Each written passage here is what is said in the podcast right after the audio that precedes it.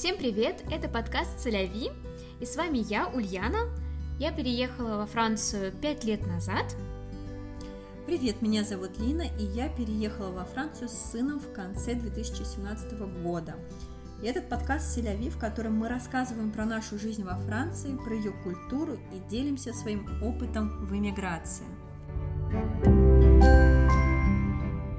Всем привет, с вами Ангелина, и сегодня мы запускаем целый цикл эпизодов, которые будут называться так «Образование во Франции». Этот цикл эпизодов будет состоять из трех частей. Если у нас не получится уложиться в три части, мы запишем дополнительную четвертую. Но пока на данный момент мы с Ульяной решили сделать три части и разбить их. Первую часть буду вести я, вторую часть будет полностью вести Ульяна, и третью часть мы запишем вместе.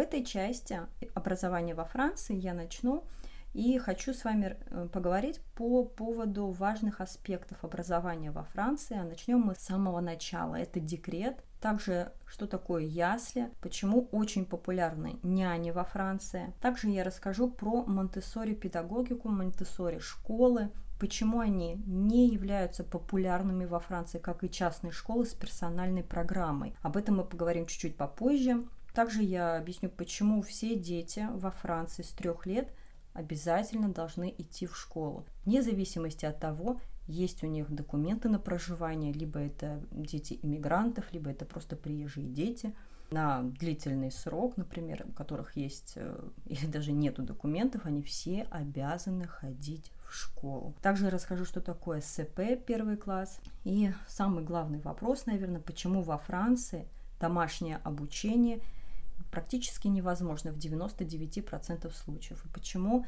домашнее обучение приравнивает к маргинальному обучению. Начну я с декретного отпуска. Если французская женщина ожидает появления первого или второго ребенка, то ее декретный отпуск составит в общей сложности 16 недель, разделенных на 6 недель до родового отпуска и 10 недель после родового. Если француженка ожидает появления третьего ребенка или четвертого, пятого и так далее – то ее отпуск составит уже 26 недель, из которых 8 недель составит родовой отпуск и 18 недель после родовой. Во Франции женщина автоматически получает декретный отпуск. Без вариантов также получает декретный отпуск на 2 недели после родов отец. Отпуск является обязательным и отказаться в полной мере от него категорически запрещено. То есть это значит, что во Франции женщина может отказаться от части отпуска, но все же обязана прекратить работу по крайней мере на 8 недель, 6 из которых она должна провести с ребенком после родов. Итак, ясли, они называются во Франции «la crèche»,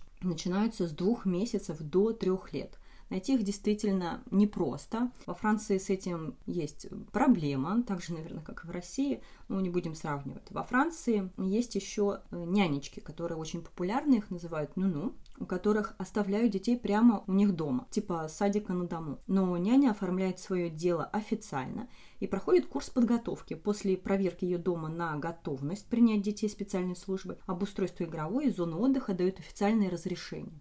Оплата за услуги няни почасовая. От государства родителям возмещается часть или большая часть оплаты на такие услуги в зависимости от заработка и минимального прожиточного минимума на каждого члена семьи. Сейчас я хочу рассказать вам про некоторые принципы бесплатного государственного начального образования. Первый принцип – бесплатного государственного начального образования. Этот принцип был установлен в конце XIX века законом, если быть точнее, от 16 июня 1881 года.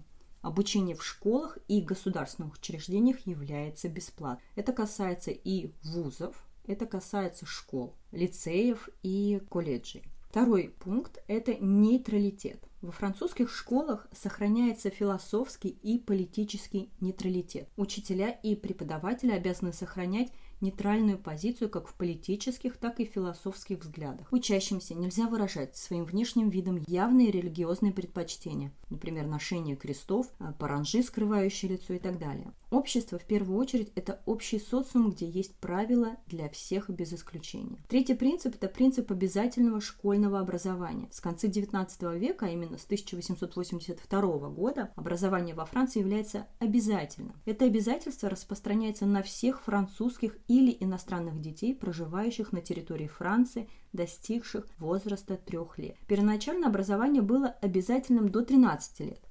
Затем до 14 по закону от 9 августа 1936 года, и позже оно было продлено до 16 лет. На сегодняшний день у семьи есть две возможности. Либо отдать ребенка в государственную или частную школу, либо обеспечить образование детей самостоятельно по предварительному заявлению. 2 октября 2020 года президент республики объявил, что с начала 2021 года, то есть этого года, возможность получить домашнее образование будет строго ограничена. Про это я расскажу чуть позже. Это действительно непростой вопрос. Получить домашнее образование сейчас во Франции практически невозможно. Уроки с репетитором. Они не распространены, часто вводят французов в некое недоумение, когда задаешь им этот вопрос, что это такое, вообще зачем это нужно. Об этом я тоже чуть подробнее расскажу далее. Итак, образование во Франции начинается с ля крèche, коль матернель, дальше идет колледж, лицей, и уже на ваш выбор или выбор вашего ребенка он может поступить в высшее учебное заведение, либо сразу получить узкоспециализированное образование и дальше уже следовать профессии. Особенности вообще французской системы образовательной – это в обязательном порядке дети с трех лет идут в школу. Школа – это не детский сад, конечно, он там называется начальная школа, да, но все-таки это школа. Это не ясли, которые можно пропустить, да, как у нас в России садик. К примеру, можно месяц куда-то там уехать. Во Франции такое невозможно, потому что дети с трех лет обязаны ходить в школу. У ребенка трехлетки есть свой портфель, в котором лежит необходимый инвентарь для того, чтобы идти в школу учиться. Там дети учатся разным вещам, в том числе и э, их готовят уже перед первым классом. Учатся писать, учатся читать, но не в таком активном понимании в русском, да, вот сели начали подготовку к первому классу. Нет, все это проходит в таком лайтовом режиме. Так вот, э, начальная школа. Учреждения начальной школы посещаются детьми с 6 до 11 лет. Программа обучения включает в себя 5 классов. Особенности французской образовательной системы до обучения в начальной школе дети должны посещать дополнительные курсы подготовки в школе при детских садах. Первый класс предоставляет э, собой курсы подготовки к учебе в школе, которые преподаются в рамках детского сада. Учатся письму, чтению, разговорной речи и самостоятельности, Учеба в последующих классах осуществляется уже в стенах начальных школ. Учебный план включает такие дисциплины, как математика, речь, письмо, этика, рисование, коммуникация. Конечно, одаренные дети тоже есть. По наставлению учителей могут быть переведены в старшие классы согласно тестам, заключению учителя и досье на ребенка. Посещать начальную школу должен каждый ребенок во Франции. Француз или иммигрант, вся образовательная система во Франции бесплатна, включая даже частные платные школы. Что это значит? По желанию и положению родителя за эту школу может платить само государство. Для этого необходимо собрать документ. Ну и подходим мы к самому интересному вопросу. Методика Монтессори, что это, почему в России это очень популярно, во Франции нет – Давайте разбираться. Сначала я расскажу вкратце про саму Марию Монтессори и затем про ее методику. Мария Монтессори – итальянский врач и педагог, наиболее известна своей уникальной педагогической системой, основанной на идее свободного воспитания, которая носит ее имя. Ее педагогическая система до настоящего времени используется во многих государственных и частных школах по всему миру, но, как оказалось, далеко не во Франции. В начале своей карьеры Мария Монтессори работала с особенными детьми, дети, которые ну, испытывают некоторую форму умственной отсталости, болезни или инвалидности. Она работала в университетской клинике и по долгу службы посещала детские приюты, где наблюдала э, детей с психологическими расстройствами. Позже она даже создаст организацию системы образования детей с ограниченными возможностями. Со временем и опытом она создает свою методику Монтессори. Вот основные принципы данной системы. Ребенок волен сам выбирать вид деятельности. Чтобы ребенок развивался полноценно, необходимо предоставить ему свободу мышления, действий и чувств. Дети учатся всему легко, с удовольствием, без обязаловки или соревнований со сверстниками. Каждый ребенок занимается тем, что ему нравится. Единой программы в системе не предусмотрен. Монтессори – это методика раннего развития, но группы все равно разновозрастные. Старшие дети учат младших, приобретают лидерские черты и одновременно учатся заботиться друг о друге. Формируется взаимопомощь и сотрудничество. Занятия проводятся в специально подготовленной среде. Основы педагогики Монтессори подразумевают, что игровая комната обычно разделена на несколько зон. Естествознание, практической жизни, сенсорную, языковую и математическую. Взрослый в обучении играет второстепенную роль, являясь не наставником, а помощник. Задача взрослого только заинтересовать ребенка. Педагог общается с детьми, но не навязывает собственное мнение, не подводит ребенка к желаемым ответам на вопросы. Недопустимая критика и запреты – Ребенок имеет право на ошибку. Он вполне способен сам до всего дойти. В принципе Монтессори педагогики направлены на развитие мелкой моторики, чувств, зрения, слух, вкус, обоняния, осязания. Мария Монтессори считала, что аккуратные действия с мелкими предметами формируют интеллект, развивают речь, внимание и память. Поэтому в ее системе много деятельности, связанной с нанизыванием предметов, угадыванием их на ощупь по фактуре, сортировкой. В ребенке воспитывается самостоятельность. Все пособия располагаются на полках так, чтобы он мог сам их взять и убрать на место. Все книги в одном экземпляре. Таким образом дети учатся договариваться между собой. Обязательно присутствуют правила, которые помогают упорядочить жизнь в Монтессори группе. Например, после прочтения книги необходимо поставить ее на место или убрать игрушки туда, откуда малыш их взял.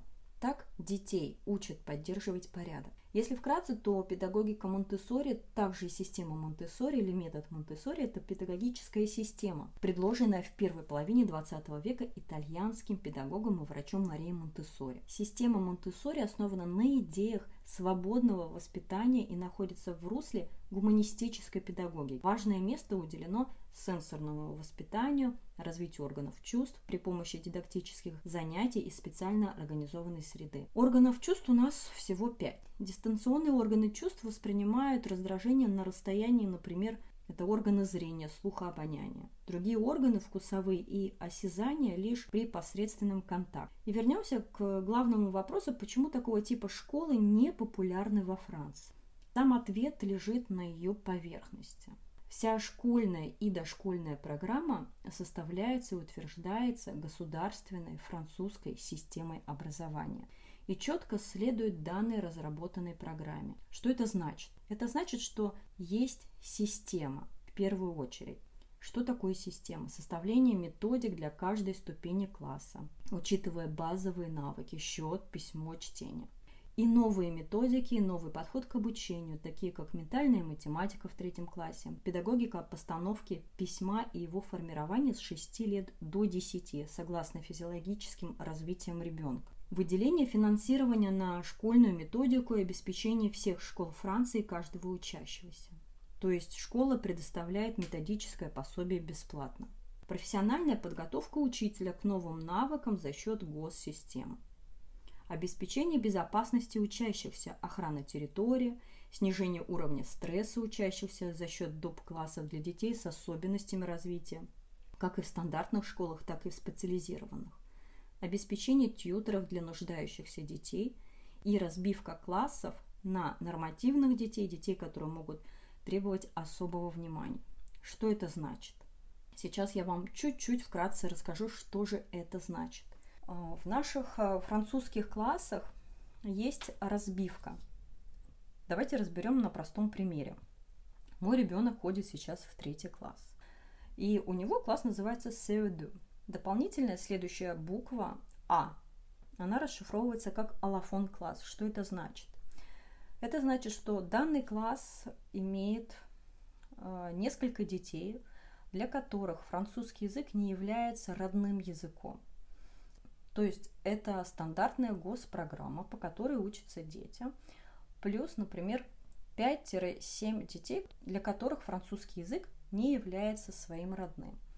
Эти дети прибывают в аллофон класс, то есть это отдельный, так скажем, педагог, который забирает а, ребенка, для которого французский не является основным языком, своим родным, да, он его забирает на полтора часа, ну, иногда в день, или два раза по полтора часа в неделю, в зависимости от успеваемости ребенка, его знания французского языка, и проводит с ним дополнительные уроки, разъясняет ему например, тот материал, который он не усвоил, своего рода такой тьютер, который ребенка ведет и объясняет ему все тонкости французского языка.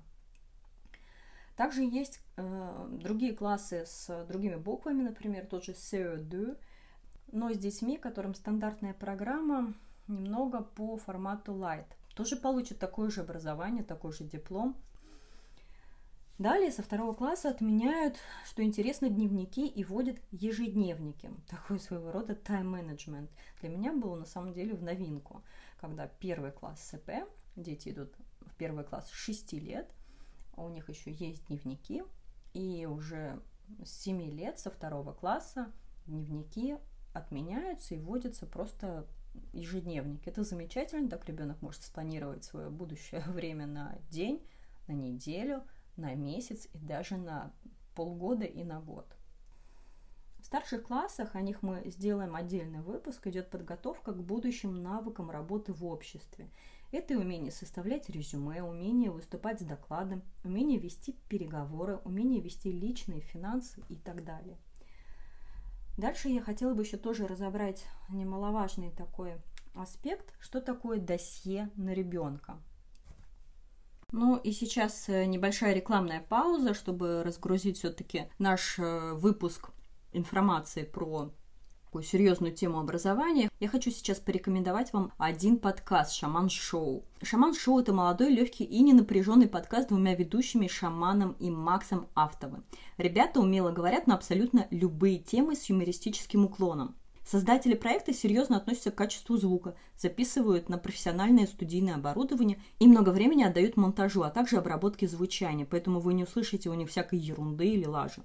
Постоянной темой подкаста стали смешные новости и объявления. С недавних пор авторы стали приглашать в свою студию интересных спикеров, первым из которых стал профессиональный московский коуч. Вообще мне нравится лично этот подкаст, я его часто слушаю по утрам, тем, что это действительно классный подкаст с таким э, мужским юмором, который вообще задает ритм на целый день. Мне очень нравится этот подкаст тем, что озвучивают ребята вообще новости со всего мира. Я до сих пор не могу забыть новости, которые сделали вообще все мое утро. Это про одного пастора из Америки. Конечно, вообще классный юмор, мне вообще очень нравятся эти ребята, такой огонек. Подписывайтесь на канал Шаман Шоу. В самых популярных ресурсах вы можете найти э, в Яндекс Музыка, ВКонтакте, iTunes, Google и так далее. Всю информацию я предоставлю. Ссылки также будут на подкаст ниже под нашим эпизодом. Поехали дальше. Так как во Франции единая система образования, все школы подчиняются единой норме обучения. С двухлетнего возраста на ребенка заводят досье, в котором фиксируют с помощью тестов на знания – усвоенных навыков, фиксирует прогресс учащегося и также его особенности и слабых сторон. Для чего это досье вообще нужно? В первую очередь оно нужно учителю. При смене школы, города или класса учитель знакомится с новым прибывшим учеником и его досье. За 30-60 минут учитель из досье узнает про ребенка абсолютно все. Его сильные стороны, слабые стороны, его увлечения и краткую историю семьи, его личная успеваемость на фоне класса и госпрограммы. Это экономит время учителя на знакомство и адаптивность нового ученика в классе. Вся эта программа рассчитана на получение результата. Это сформированная личность 19 лет, от которого госсистема знает, чего ожидать в будущем. Эта личность выращена и сформирована с двухлетнего возраста до совершеннолетия с четкой программой, нацеленной на определенный ожидаемый результат.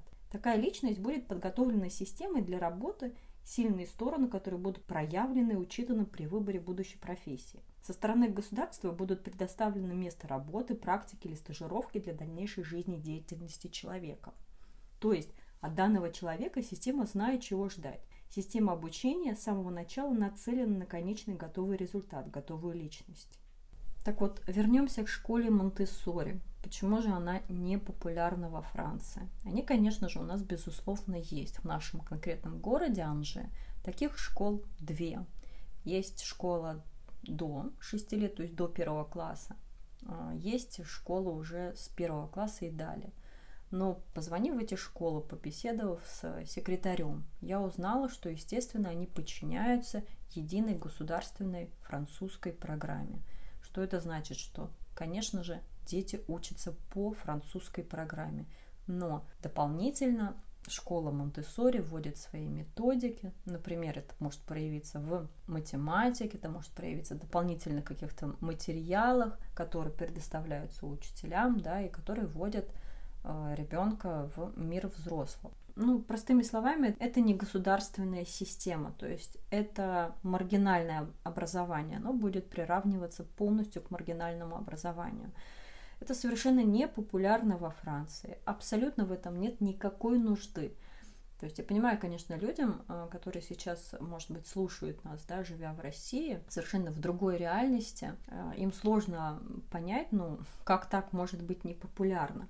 Но далее я, наверное, раскрою эту тему, почему, стараясь не затрагивать какие-то параллели или сравнения. Ну, э, мое личное такое видение на этот счет, что на такой эксперимент Франция ни за что не пойдет. Она ни за что не откроет э, абсолютно свободное право на выбор э, той программы, которую родитель хочет. Это значит, наверное, для государства в первую очередь неконтролируемый процесс образования и неконтролируемый результат. Ну, скорее всего, это будет так. Франция все-таки придерживается одной единой концепции и придерживается достаточно много лет, не одно поколение. И все-таки по понятным причинам, что школы Монтессори как полноценные школы, они здесь совершенно не популярны. Так вот, э, есть группы в школе Монтессори, я узнала, дети до первого класса посещают данные группы два либо один раз в неделю. Это как во всей Франции выделяется среда и суббота для любых физических, например, кружков или, может быть, кружки для танца, рисования и прочее. В свободном таком непринужденном расписании это час, полтора, наверное, в день. То есть полтора часа в среду, полтора часа в субботу. В том числе это и плавание, можно в бассейн записываться и так далее. То есть, скорее всего, школа Монтессори, она здесь во Франции – базируется как дополнительный какой-то кружок, да, но ни в коем случае не как направление в образовании. В нашем городе, в Анже, я еще узнала, есть другие школы, в том числе английские школы, которые тоже подчиняются французской системе образования. Э, есть э, школы, в которых преподаются также на двух языках, такие интернациональные школы, это и английский язык, и французский язык, но французская программа там идет основная. А, в общем, если посмотреть э, вообще, в принципе, тетради моего сына, вот с детского сада, когда он у меня успел застать последние полгода детского сада, то можно увидеть вообще смешанные методики, в том числе и методики Монтессори, которые я тоже могу сейчас наблюдать, например, у него и в математике, и в организации своего собственного пространства, времени, выделение на время на уроки, на учебу, на чтение, на организацию ну, своей какой-то жизнедеятельности без участия взрослого человека. То есть взрослый как помощник. Вот, поэтому мое личное какое-то видение во Франции вообще ну, не стоит отдавать своего ребенка в какие-то узко направленные системы типа Монтессори или Вальдорфская система, она тоже очень популярна, кстати, в России, во Франции вообще, наверное, про нее мало кто слышит, но они есть. Так вот, во Франции государственная программа уже содержит в себе много новых смешанных методик, в том числе даже японскую систему вычисления. Это я сейчас говорю про математику.